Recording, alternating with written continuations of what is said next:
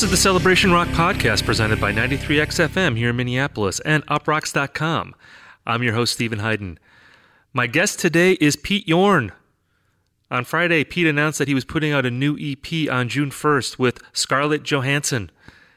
You might remember that Pete and Scarlett put out a record together in 2009 called Breakup. This is the follow up to that. It's called Apart. And uh, Pete and I talked about that EP, but we talked about a lot of other things as well because I'm a pretty big Pete Yorn fan. I actually reached out to Pete on Twitter a couple of months ago asking him if he could be on the podcast. I mean, normally I don't do it that way. I don't just tweet at people and you know, hat in hand ask them to come on. You know, I go through publicists and all that stuff, but I didn't have a contact for Pete. And I just had a feeling that he would be an approachable guy, you know, even though he has like a ton of followers. He's like like 1.5 million followers or something like that. Uh, but I tweeted at him. I was like, I, I do this podcast. Do you want to come on? And uh, sure enough, he said yes. He agreed to do it. He said, get in touch with my people. We'll arrange it. And it turned out that he actually had new music that he was putting out that he wanted to promote. So it all worked out great. Um, but I wanted to have Pete on. I wanted to do like the Marc Maron style interview with Pete, you know, talking about his entire career. And of course, the big thing in Pete's career, the thing that he's probably most known for, uh, is his first record, came out in 2001, Music for the Morning After. Huge record for me at that time. You know, when we talk about 2001, you know, the narrative has become talking about all the New York bands at that time the Strokes, the Yeah Yeah Yeahs, Interpol, and you have White Stripes, of course, from Detroit. All those Meet Me in the Bathroom bands. Uh, Pete was outside of that. He was originally from New Jersey, but he was in LA by the time that record came out. For me, Music for the Morning After was very much as much a part of that time as Is This It or White Blood Cells or any of the other iconic rock records of that time. You know, when I think about post 9 11 era, you know, which was a very weird time, I think, for anyone uh, that was alive at that time. You know, for me, I was in bars a lot. I remember being, sitting in bars watching people dig through the through the rubble looking for survivors. You know, while I was drinking Beam and Cokes, you know, getting silly. The record I remember most of from that time, the record I would listen to in the car driving to bars, was Music for the Morning After. You know, just the title of that record seemed kind of prescient, you know, like a lot of the songs on that record kind of deal with the aftermath of trauma and and heartbreak and how do you move on from that? Pete wrote really great songs articulating the dark places that you go through in those moments. And yet there was also something very uplifting about that record very inspirational you know songs like strange condition and life on a chain and nancy. They were introspective songs but they were anthemic songs as well. Pete i always felt like was a unique spin on the singer songwriter archetype because unlike a lot of his peers at that time he wasn't a folky, he wasn't an alt country guy. He looked like those guys, but he was playing music that was indebted to music from the 80s, like The Smiths and The Cure, and he was a big Guided by Voices fan, and there was some of that sort of handmade lo fi quality to some of his music as well.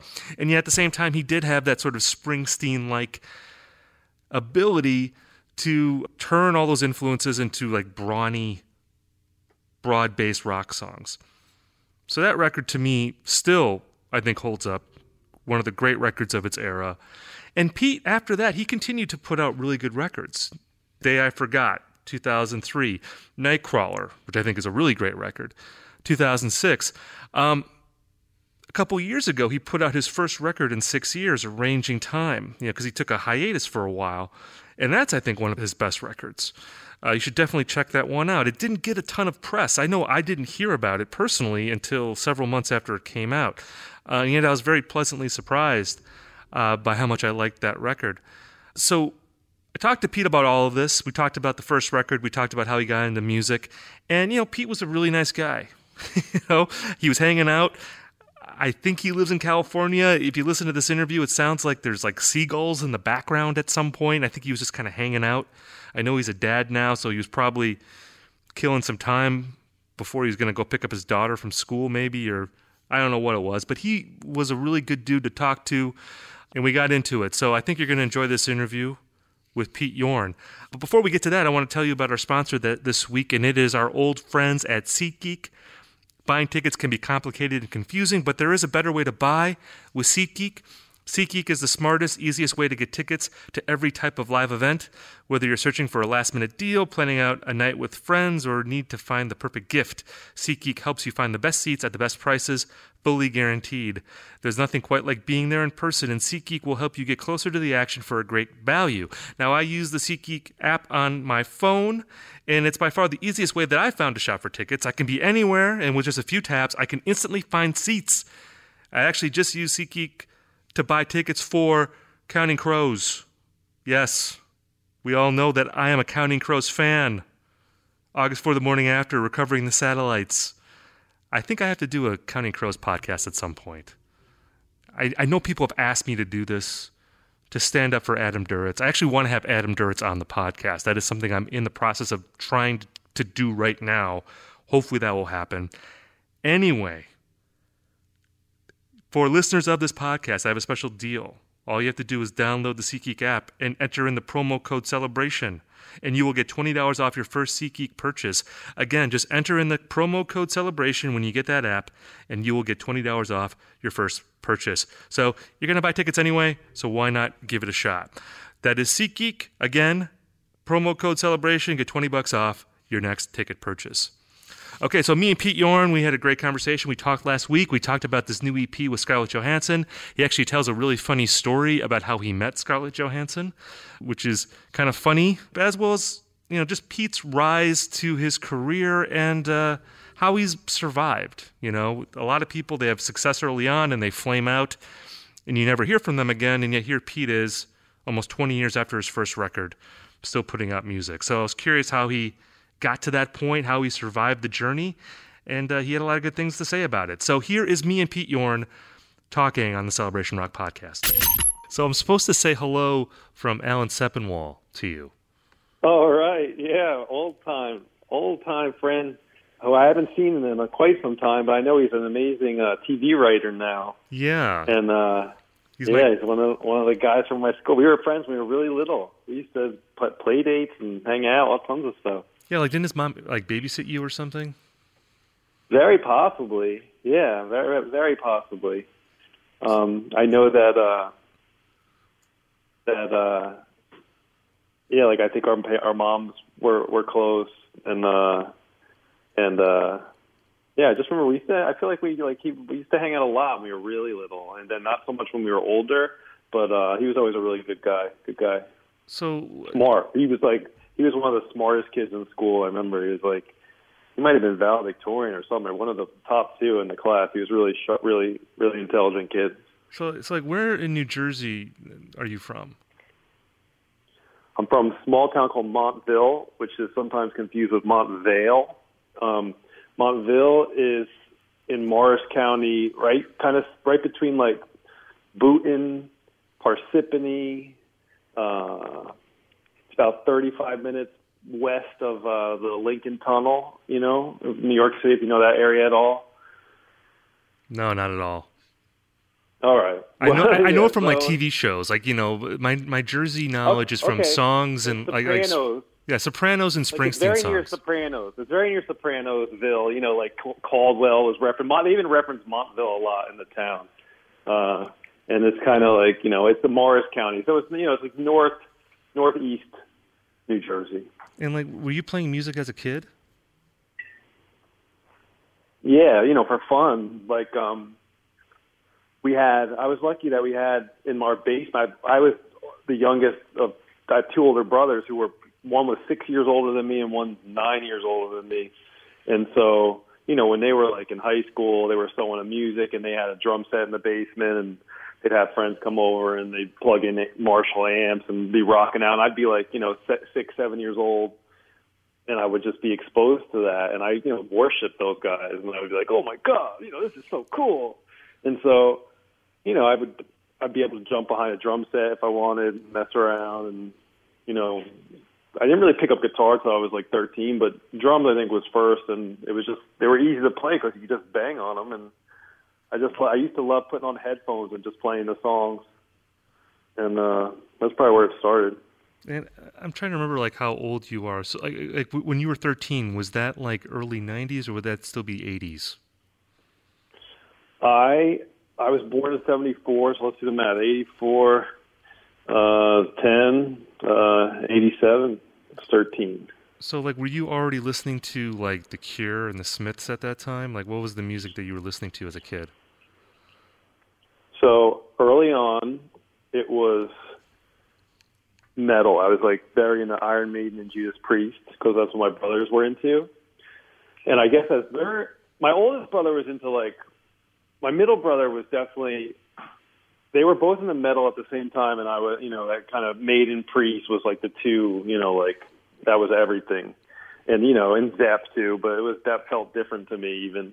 But um used to love that. I remember when we first got cable TV and finally got MTV, I would just sit in front of it, like praying for a Judas Priest video to come on. And I was probably, you know, the, let's see, this was probably 80, 81, 82, 83. I was pretty little and I was really into that. And then right when, you know, you know that thing where your older siblings turn you on to stuff. When my brother, when my middle brother went to college in, uh, he graduated in 86, so probably around probably 86, 87, right when I was turning 12, 13 is when I remember, and even when he was in senior in high school, everything shifted and he started to introduce me to like The Clash and U2 and REM. And then when he got back first, right away he went to college and he came back for his fall break that first October in 86 or 87 and he played me this Big Mouth Strikes again. And then I remember, I remember uh, the Smiths specifically and and uh, the Cure affected me very very strongly. I guess the biggest thing I could say is that when I was into Priest and Maiden, I loved that music, but it never occurred to me like, oh, I want to like play this music or I want to start writing songs or feel like this. It was just I just liked it, you know. And then when I first heard the Cure and the Smiths, I was like, Oh wow! Like it just maybe it was an age thing too. I was a little older. I was you know twelve, thirteen, going through puberty, whatever.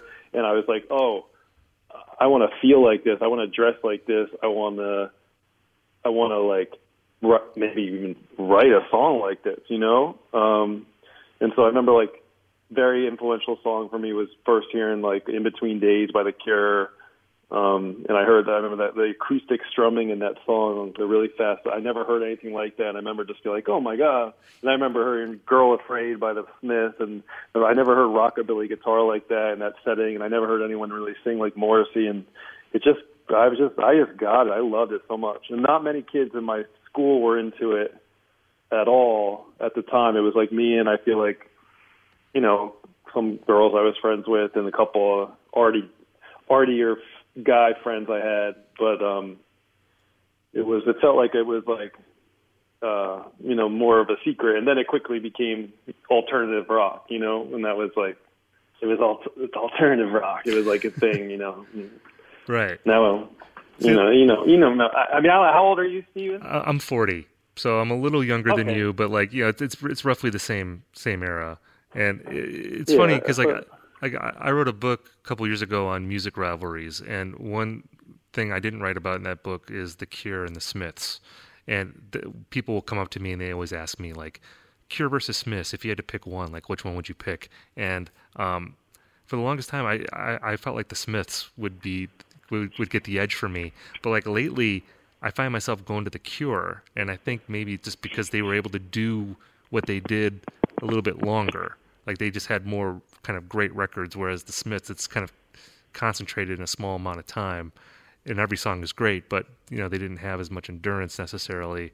Uh, If you had to pick one, like which one would you pick, or, or are you unable to do that? to me they're they're just different animals in a way um because and and I love these type of questions they're so fun to like ponder like oh I can't and I I feel like the Smiths what what they do for me is kind of a.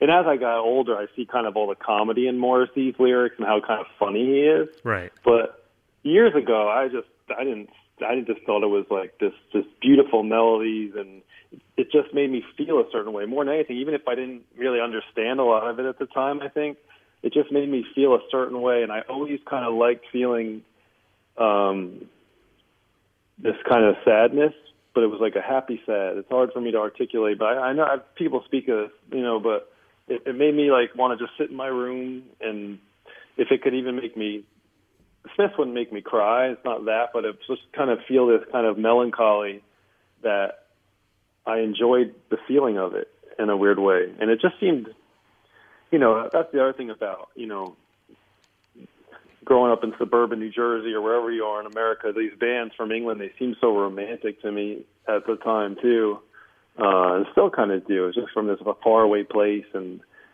like people dress and look a certain way, and it just you know with how how much access we have to information now. Everything's become so much smaller and instant.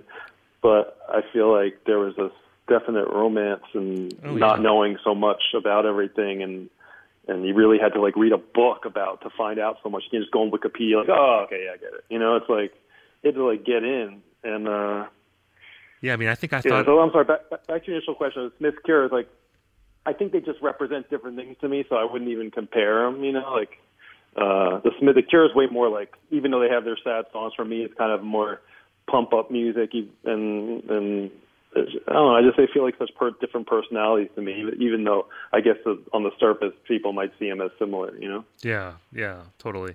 So, like, were you writing songs then at that age already? Like, you hear the Smiths and the Cure. Like, were you inspired? Like, okay, I want to make music like this. Were you actually kind of coming up with your own stuff?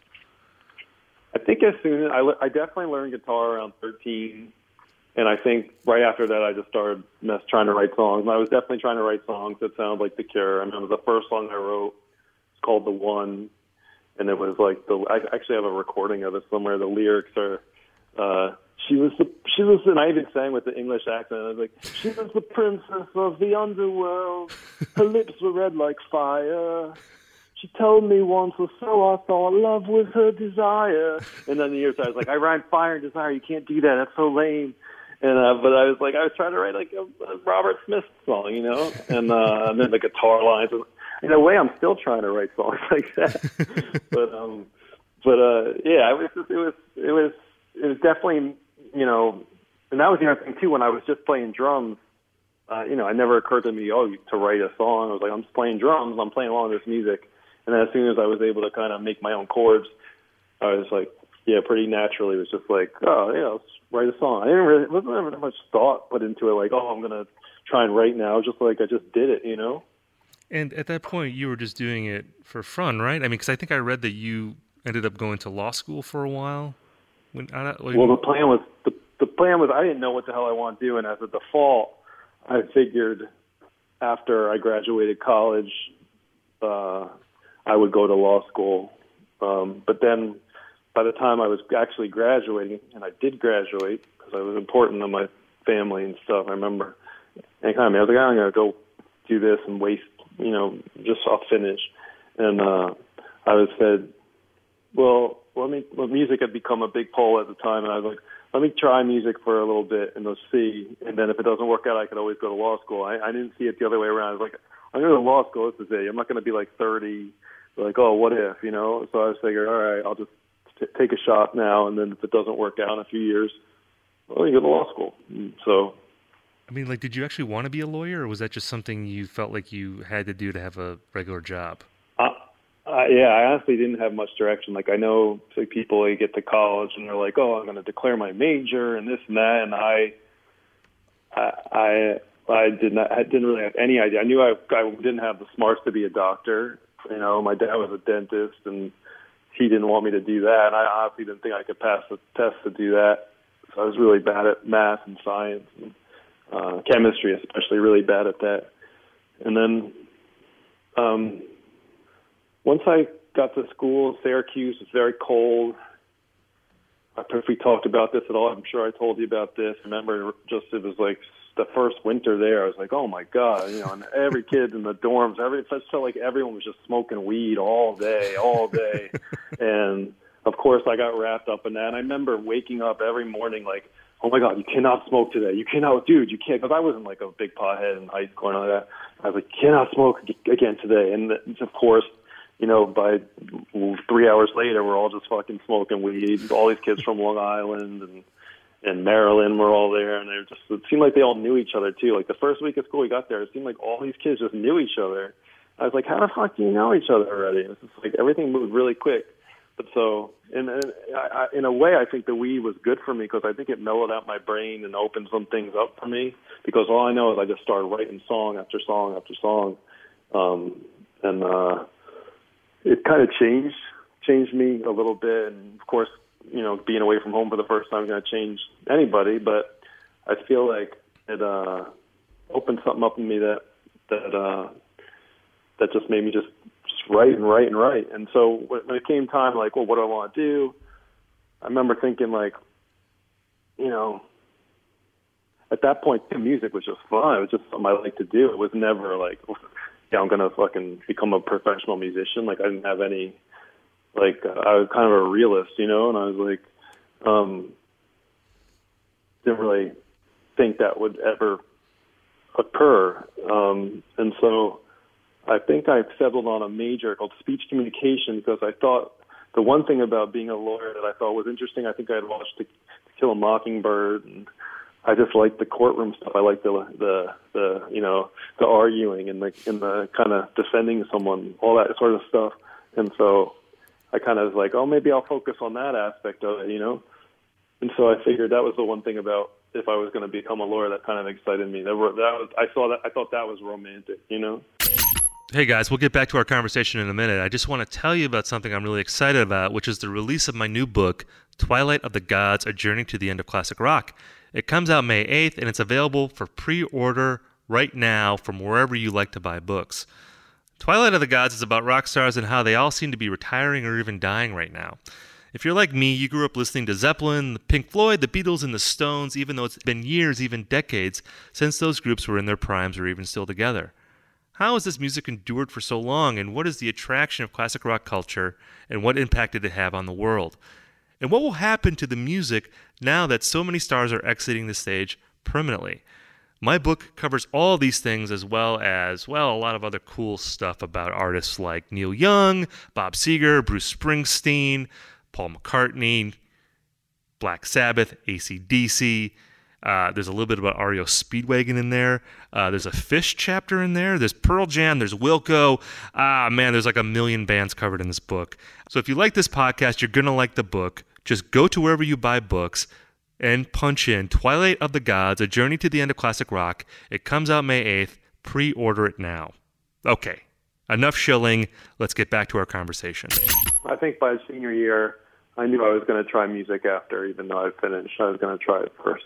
Now, like at that point, had you written any of the songs that ended up on your first record? No, that's a that's a good question. I think I have answers to that. you know, I found something. Um, we were clearing out some old storage spaces, and I found some of these old books I kept of lyrics and this one little like um, acoustic thing. Like, it was like a kid who was like a film major at school, and he wanted to. He asked me if he could just film me playing some songs for a project, and I said yeah. And I had written out the set list and uh, I found the set list of that, and there were songs not from the first record, but that had come out since, like um, "Vampire." Mm. Uh, was written probably was back then. In fact, I remember writing it when I still lived in my house in New Jersey at my father's desk in his little study. Oh wow! I sat at his desk and wrote it, which I never did for any other song. And then and there were about three songs on that set list. I think I posted it on Instagram or something too. I have to find it, but um, all at once, I think, as well, which was on Day I Forgot. Um, and Velcro Shoes was written of back then a long time ago, which was on the record, the Black record, the PY record. Oh wow! Um, but but as far as the, for the first record, those songs kind of all came in a burst uh, at once, um, except for Simonize. Simonize was older too. Um, that was probably written maybe in college, you know. Uh, and it was actually recorded different time too. All the other songs were recorded at the same time, but yeah, all those other songs kind of came in a burst of uh, creativity that just hit me, and they were written probably over a, like a nine month period. Like when you were already in Los Angeles. Yeah, definitely. Did, did you have a record deal at that point? I didn't get a record deal until July of 1999. And that was my birthday, I think, too, when we got like the word, like, okay, it's happening. Or like, we had knew, it was like the handshake deal, but then like on my birthday, I remember we got like the call, like, okay, the paperwork's done or it's coming. And I was like, holy shit. And I remember at that time, you know, getting a record deal, it was like, it was like, oh my God, it was a dream come true uh, still still it gets me emotional on certain days because it was just you know it was just a good kid's dream. I remember, and you know now you can get your music out any which way, but that back then it was like just before all that, and uh, I remember it took. I moved out in in, in May of of uh, 1996, and July '99 we were signed to Columbia, and I remember rationalizing it because you know it's like three months in, I was like, oh fuck, this is never gonna happen. I'm like, I'm gonna quit. I don't know.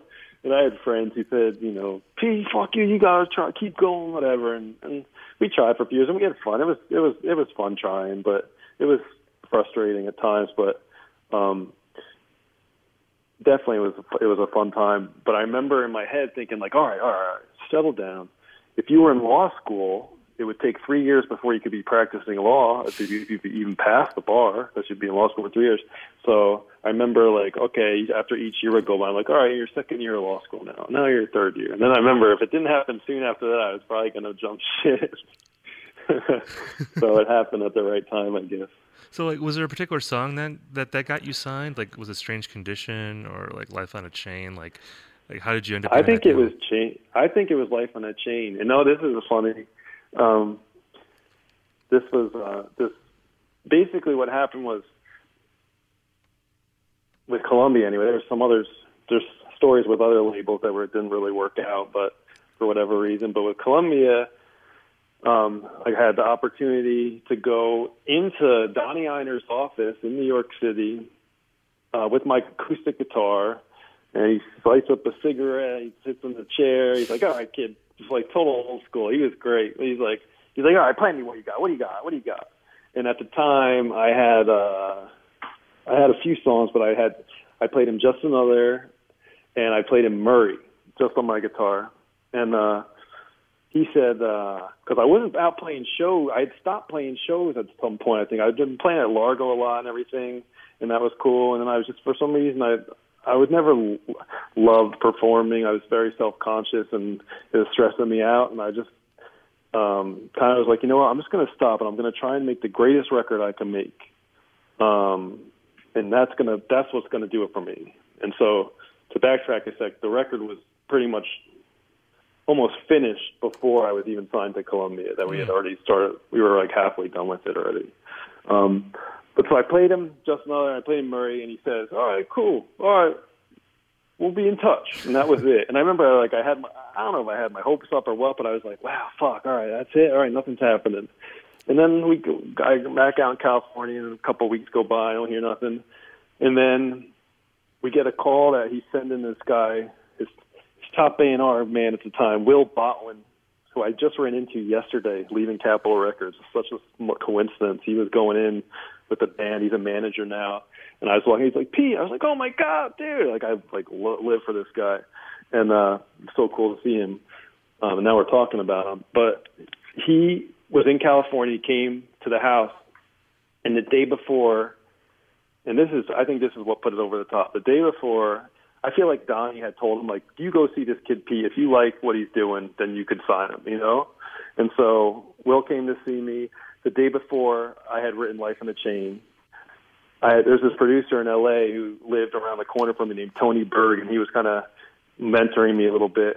And the day the day before, he just he he always like he's such a muso. He knows like all these weird chords on guitar that I would never know. And he showed me this funny chord on the guitar, which is this one right here. I'll show. Uh, he played me this chord. He goes, "Tell me if you can hear it." He goes, he goes. All right, Yeah. cool, go home and write a song with that with that chord. You heard that? Yeah. And I said, oh, okay. So I was like, I go home and I'm like, and it just came pouring out of me, Life on a Chain. And so Will Botwin, as timing would have it, comes over the next day and he's like, you got anything new or other? And I was like, well, I just wrote this one and I play him Life on a Chain, like literally like two feet in front of his face. And he smiles big and he's like, and and as I remember, maybe I played him a couple others, I don't remember, but I just that really stands out. And I, he he looked at me, smiled, he said, he's like, all right, let's do this, let's do this, let's do something. Like, what do you mean? He's like, yeah, let's, let's make a rap, let's, let's do this, we're gonna sign you. And I was like, holy shit!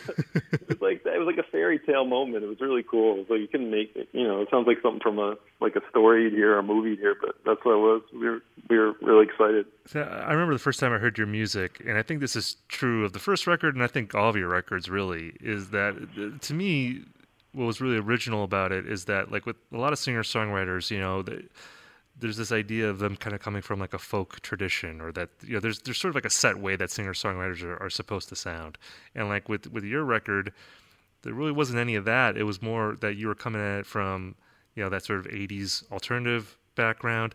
I know you're a big Guided by Voices guy, so there was like a home recording element to it.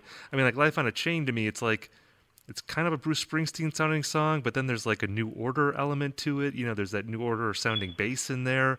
Um, it just seemed like there were a lot of different reference points that went beyond, I guess, the sort of traditional heartland rock singer songwriter guy. I mean, did you feel like you were doing something different in that regard? Um, I remember very, very clearly actually that I remember I had a lot of like we. I remember at the time, yeah, I was so into Guided by Voices. That was, was really opened up a lot of you know av- new avenues for me of what I was into, and um, I feel like that was like my next big love, like my real big music love after the Smiths and the Cure and Britpop and and REM is like oh, now Guided by Voices like kind of filled that next thing for me. I feel in my next phase of life, you know. Um, but yeah, like I had friends. We were into Son Volt too, and and probably Wilco. I think they were around at that point. Like I was really in a Teenage Fanclub, and I guess I was. I remember thinking like, there's. I love all these bands, but like. I feel like it needs something else to really pop through. Like I don't want to just make like a straight all country record, you know. Um, and so there were all these other elements I loved. And when I first started working with Walt Vincent, I remember he was into this stuff too. We were into New Order, and we were into drum machines, and we were into ticky ticky ticky ticky, you know, sounds and synths. And I was like, well, what if we kind of like, you know, just kind of like I remember too an influential record was Garbage. I think was around, and they were doing like kind of very British sounding rock, but there was a lot of drum machines and uh, uh, in a cool way, you know. Um, that I related to, and I just remember uh, thinking that we should introduce some of those elements into what we're doing, and so this like creaky indie acoustic, you know, singer songwriter stuff mixed with all these Britpop loves that we have, and and and and, and drum machines, and and it just kind of threw it all in there, and so yeah, it was definitely, you know, it was what we loved, but it was also there was also a conscious thing of like like yeah, like I don't like I don't want to just make a straight like singer songwriter record. I want to make a rock and roll record that feels that celebrates everything I love, not just this one little corner of what I love. And and there was also the idea that maybe that would maybe even get it to a wider, a wider audience, but you never know, you know. Right. Know, what's interesting about you too is that like you, you know, your record comes out, your first record comes out in 2001, and that's also around the same time that a lot of those bands from New York were coming out, like the Strokes and Interpol, and there was like a real kind of return to rock music at that time. Um, and like for me, like your first record, your first couple records really kind of fit in with that. Like to me, I actually had to look up when Music for the Morning After came out. It came out in March of 01 because I always think of that as like a post 9/11 record. Like it was a big 9/11 record for me. I listened to it a lot at that time. I also went through like the first really bad breakup of my life around that time, so the record is tied up in mm. that. And I think just the title of the record made me it felt kind of like appropriate because like music for the morning after it seemed very apt it seemed like a very morning after type period for a lot of people i think at that time but like i mean did you feel any kinship with like some of the other things that were happening at that point in, in rock music if i felt any well, definitely you know this record was made yeah, i think it was done mixed mastered in the can by late 99 maybe early 2000. Um, and I just took a beat for it to come out. So, but yeah, I do hear you know a lot of people tell me it was like it was like a big breakup record for them, and they were going through. And a lot of people tell me it was a big falling in love, and people got married to this record too. So I, was more, I don't know. It's, I guess you know whatever people are going through in life, I guess what's going to be for them. But um, as far as a kinship with the other band, uh, you know, if I heard stuff I liked, I was, I was just like the fan, or I liked it for sure. You know, like um, I remember, I remember uh, when the Strokes came out. I think we played a show with them in in Toronto, and uh, I was like, yeah, these guys are cool. They're great. You know, love that, love that band. Um, mm, but I just, uh, I don't know. I, I if I heard something I liked, I guess I felt a appreciation for it. You know, I'm not sure. I'm, so, I'm not sure what if that's the question you were asking or not. I'm sorry. Oh no, no. I I just you know because I was just gonna say that like I, because you seem outside of that kind of stuff that was happening, and yet at the same time you also seem a part of it, at least in my mind. I think just because I was listening to all those records at the same time, and um, you know, we, you were different from that, but you also there were some similar reference points at the same time. But it was like it was sort of like you were like kind of like a West Coast version of what was going on there, even though you're from Jersey. But like there was maybe like a California ness a little bit to your record, in contrast to the New Yorkness of those of that music. Yeah, but you know, maybe I know. You know, there's definitely a lot. Of, it's got to be a lot of similar reference points. You know, people are into the Velvet Underground, New Order, uh, Pixies, and The Cure and the Smiths. You know, something's going to come out, and, and Springsteen. I, de- I definitely feel like I was I was I I loved Springsteen, uh, but I didn't.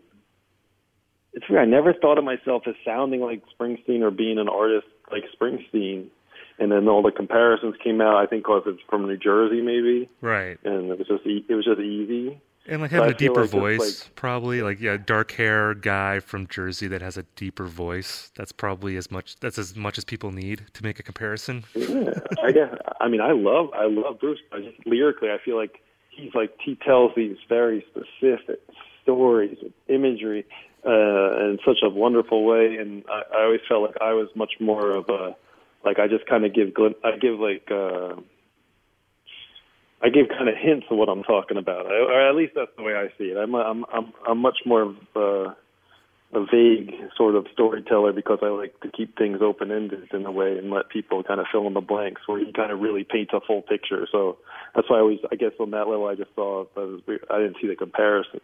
All right, guys, we're to get back to this conversation here in a minute. I just want to tell you about another sponsor for today's episode, and that is our friends at Blind Tiger Record Club. Now, what is Blind Tiger Record Club? It is a vinyl record subscription box service delivered to your door each month. You pick from all kinds of different styles like alternative, singer songwriter, rock, jazz, soul, blues, whatever you like, and they mail your record selection out at the end of each month. All the vinyl is new, all the 12 inch records are new, some are double albums, they're heavyweight, and some of them are even hard to find import records. The best part of it is the service. Their selections are announced prior to shipping, giving customers the option to choose which album they want each month. Now, subscriptions to the Blind Tiger Record Club start at $25.99. But for listeners of this podcast, we have a special deal. You use the code CELEBRATION at the checkout to receive 50% off your first subscription box. The minimum subscription is three months, so the first box is half off, then the following two will be the full price at $25.99. So again, subscribers get member pricing and free shipping on items added to their monthly box. Again, that's the Blind Tiger Record Club, your vinyl, your choice. All right, now let's get back to the podcast. What's What's fascinating about you is that like you, you're signed to like Columbia Records like at the beginning of your career, so you're on this big label, and you know the first record comes out and it's successful, but you know there's a lot of stories about bands having success early on and then they they get chewed up and like they break up or they don't make another record or they make two or three records and then they're done, and you've had this long career and you've a lot of, done a lot of different things, and I'm wondering like, how do you survive that? You know, starting in your mid twenties, and now you're you know in, in, your forties, and you're still making records. Um, was that a hard road to hoe? How did you make it through all that? Um, you know, first I think I'm lucky that that I've always kind of had an instinct to have, surround myself with good people um, in my personal life. Um, and I've been really lucky that you know I've a family that that uh, you know kind of supports me, and you know, I could always turn to them when I'm lost or you know. Uh, um, I remember even with the band though, it was like we're going to tour a band. I was like, uh, I never got like the whole stars in my eyes of like, you know, like oh, we're gonna get this, you know, Hollywood scene and this band and then all these slick guys. Like I always just wanted like my friends in the band. And it was like uh just kind of the way I was and still am. And so I just kind of want to just keep tight people around me, no bullshit. I wasn't really looking for any drama and stuff like that. So that's one thing I think that starts there, you know. Um, another thing is keeping your inspiration going. Is you know, there are times where you think, oh, I could just write songs like I did in college every day, two songs a day, just keep coming and coming. And then you go through periods where you just don't feel like writing anything. And people ask you, oh, make another record, make some more music. Like, I don't feel like saying, I got nothing to say right now, you know? And some people worry about that, but I never worry about that period because I know that everything flows in and out, you know? Um, and, uh, I also just think I had that gene of like the survival gene and uh, as far as you know, when you tour, we toured a lot, and we definitely had fun. But I, there was something in me that kind of shut me down if it was getting too far. It was like if it was if I was riding off the rails too far, or it could be a danger to myself or something like that. I feel like there was this unconscious part of my brain that would just say, "Okay, I'm gonna shut you down now. You're done." And he's gonna it's gonna give me something that will make me that will scare me and make me kind of want to pull it back in and get myself straight. Um, I mean, did you have that recently? I mean, because I, you know, because like in, in '16 you put out "Arranging Time," which, by the way, that's one of my favorite records of yours. I love that record. Um, Thanks. And and you have uh, this EP with Scarlett coming out that was just announced, or it, it, will have just been announced by the time this post. Uh, Bad Dreams. Um, but like you know, there was like a six year gap between albums for you. Like, did you kind of say was that a point where you were like, I'm not sure, I feel like writing right now? Like, was that an unplugging point for you? I think what it was, and I talked about it a lot during that arranging time, you know, press cycle. Um, I'm pretty sure it was, you know, I went pretty hard. I put out a lot of music you know, for me anyway, in a in a sh- not too long a period of time. Even at one point where I put out three records in a year. I remember with the breakup and and the Black album and back and forth, and I was just kind of putting a lot of stuff out. And at that, at one point after that, that I realized that I was, I was really, part of me was really um, longing for some uh, more more growth in my personal life. Yeah. I was still living on my brother's like guest room. I didn't have my own place. I was just like I would just go on the road and come back. I didn't have any really strong um uh I wanted like you know, I started worrying about like, oh man, maybe I want to have like a wife and a kid, and then I, I knew there was part of me that was really scared of that, and so I think that that became something that I wanted to overcome, and so I just kind of put a lot of energy into my personal life, and I think doing that just made just kind of time went by really fast, and I was not focused on on my career as much in that kind of burning, intense way that I was because I was putting all that burning, intense energy into like getting myself into a good place and getting through my 30s and into this next phase of my life where I could like grow up a little bit. I think in some places where I needed to. Um, so that's what I, I think that's what it was for sure. You know. And you have a and then once I got that together, then I was like, all right, Arranging Time, let's go. Yeah. and, and you and you have a baby now, right? yeah, she's two and a half, and Oh wow. that's another thing. Is put I put a lot of energy into her, which is great. Where I think normally I would put into writing songs. And the weirdest thing happened was like maybe like about a month and a half ago. I was sitting with my middle brother, my brother Rick, and we were having lunch at this little countertop place, and he's like.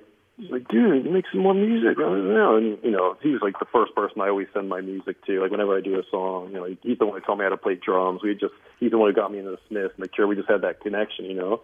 And he's like, you gonna make some more music? And I literally said to him, like, I don't know, I'm not feeling nothing, you know. Just like, just kind of focus on little B and and uh, it's just I don't know, it's putting some energy there. I don't have the energy to to write it. I don't know. And then literally like three days later, I got a call from this kid who has a studio out in Echo Park, and uh, we had met at a birthday party like four months earlier, and for, I totally forgot about it. He just circled back. He's like, "Oh, I got my studio set up. You should come by and try something." I was like, "All right, what the heck? I'll go by." And we just hit it off, and all of a sudden we're 12 songs deep already. Even record there's a bunch of new. Feels really good so far, and I think I'll probably have a new record ready to go very soon. Actually, out of nowhere, when I thought it was not going to happen. Oh, that's fabulous. Well, let's talk a little Yeah. bit about Bad Dreams here. Like, how did this come about? I mean, this is the second record you've made with Scarlett. Uh, First record, uh, you know, you, you talked about breakup. I guess that came out was that 09?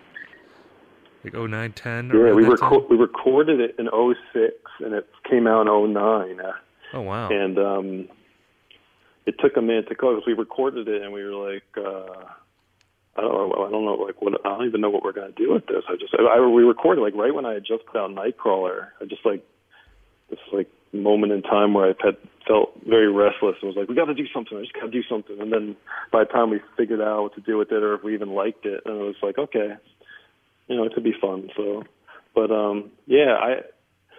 This is another funny thing is like it wasn't on my radar to do do something else with Scarlett at this point in time, and um,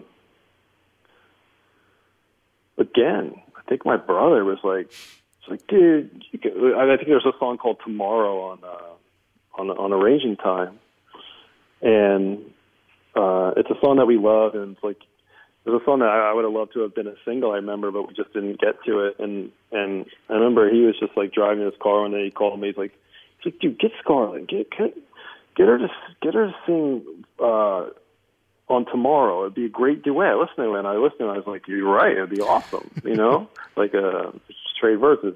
So you know, she I I hit her up, and she was actually around and up for it. And so from that just getting back in the studio. Like I feel like you got to just meet stuff halfway sometimes. It's like just like getting together. I hadn't seen her in a while, and we got together and we got in the studio and we sang that song, uh, which is the last song on the EP, and um, it was just really fun. And from that, it was the catalyst of like, oh. Yeah, I see this. We can do this song, and we can do this song, and let's grab this song, and let's just let's let's, let's do this and then it just kind of came together really quick again where where where like a few days before I just wasn't thinking about it at all uh um it's just weird how that always happens with me it, hap- it happens a lot like that for me yeah. uh, I was gonna say your brother's like your A and R guy. he's my bro's the best i mean he's like he's he's always been an inspiring cat for me and so like i said all the way back from teaching me how to play drums when i was nine you know and bringing me, you know, Bigmouth Strikes Again. Like, check this out, dude. It's like, yeah. you know, they talk about, you know, you know, yeah, both both my brothers were the best. I was always like, just like, uh, just uh, I'll go, I'll go all the way. Just saying how much I, wa- I always worshipped those guys when I was little, too young to even understand why, but Yeah. they're just the best. Always been. So how did you meet Scarlett? At Scarlett at a club. She was very young, probably too young to be in the club in in New York, and she looked like she was with some kid who was like, you know, like like Fab from the Strokes or something like that. But I don't think it was just some kid who kind of looked like that, you know. and uh, she came up to me. She had been she had worked with my older brother, who's her lawyer, for since she was little, and I had never met her. And I, my first record had already come out, and I was kind of out on some people. You know, I was starting to get known a little bit. And she came up to me. She's like, "Yeah, Petey, right?" And I was like, "Yeah," and like her New York accent. She's like, "I'm Scott," you know. And I was like, "Like, hey, what's up?" That's how I remember it. And that's that was the first time we met. I don't know how old she was. She might have been like 14 or something like. that. Well, no, in 2001, I don't know. However, she would have been old in 2001, I guess. Okay. Um, but um, yeah, we just she was just always easy to talk to, and you know, I was always kind of uh, more shy around uh, girls and stuff like that. But I remember Scarlett was just uh, just easy to talk to, and she was cool, you know. And uh, and I heard- like I read that like when you made the first record, you asked her to do a duets record before knowing that she could even sing. It was sort of an instinct that Yeah. it would work. Yeah, it was. I was. I was like thinking back. I was like, "Wow, what the fuck?" But sometimes you think too much, you know. Um, I remember because the, I- the initial idea I had was I was having like a weird insomnia thing. I was having it's like 2006. Uh, I remember, and Nightcrawler had just come out, and I, I, I, I that was one of those moments I was telling you where like I have that gene that pulls me back, like like I, I- think at that moment I had been pulled back, and I was kind of freaking out a little bit. But I was I was trying to real like uh, clean up my act a little bit. I'd gone a little too far out on the road and all that. Too much too much. I put too much stress on myself. I think, and um, uh, somehow through that I wasn't sleeping and I was stressing myself out more. I, I remember I just woke up after falling asleep for like only five minutes, and I was like, I gotta make a record like like Serge and Bridget, like you know, not sound like that, but I, I remember just thinking like, who could be who's the Bridget like a like a like a movie starlet, you know, um, that kind of persona, and I just Scarlett popped into my head. The funny thing is, I remember too, the I had also heard um, that other actress sing recently. That, uh, I think at the time that movie Elf had come out, maybe not too long before. Oh, and, yeah. Um, Uh, uh, Zoe and Zoe, Zoe, Zoe, and Zoe sang, and I remember thinking she had a beautiful voice, but I didn't know her, and I'm like, I know Scarlett, and she's great. She's like a Bridget Bardot, of course. I'm like, and, and you know, she was my buddy. I haven't talked, I didn't talk to her a lot, but you know, I had her phone number, so I texted her, and she hit me back, and she, I said, hey. I think I just said, "Hey, you want to make a record?" Or I got, I got an idea, and she was like, "Sure." And she was in a place in her life, I think, where it was, you know, not too hard for her to come and do that. Uh, yeah, so it was really it was really that's kind of simple, you yeah. know. Well, that's great. And you have another record possibly in the can here. That's awesome. Got about a dozen songs. Hopefully those will come out soon. Yeah, that came out of nowhere. So I'd like to I'd like to hopefully at least drop a song or two from that, you know, but maybe in the fall or something. Yeah. Well, that sounds great. And you got to keep talking to your brother. It sounds like he's the guy that's directing your career right now. So uh, he's got to keep encouraging you to make make new records. He's he's the Yeah, he always put you and I'm like, ah, I don't want to, I don't want to. It's like he gets in my head, I think. Well, Pete, um, I'm a big fan. Uh, it was a pleasure talking with you, man. I really appreciate you uh, making some time. Thank you so much, Steven. I love your uh, your tweets and stuff, and I like uh, you're, you're you're you're entertaining. You're quite entertaining, and uh, and, uh, and I also like that you know Alan Sedmore. Please definitely tell him I say hey. I I, remember. I remember. I will. I will definitely do that, Pete. Take care, man. We'll talk to you later. All right, take care. All right, that was me and Pete talking about music for the morning after. Scarlett Johansson, lots of other things. He's a really good dude. I really appreciate him coming on the pod. Uh, that was great. Uh, guys, thank you so much again for listening uh, to the episode this week. Got to give a shout out to my man, Derek Madden, for being the producer. Thank you, Derek. I got to give a shout out to Josh Copperman for writing our theme song. Thank you, Josh. And thank you all for listening and for supporting the podcast. Leaving reviews on iTunes, telling your friends about us, all these things help us grow, help us stay here.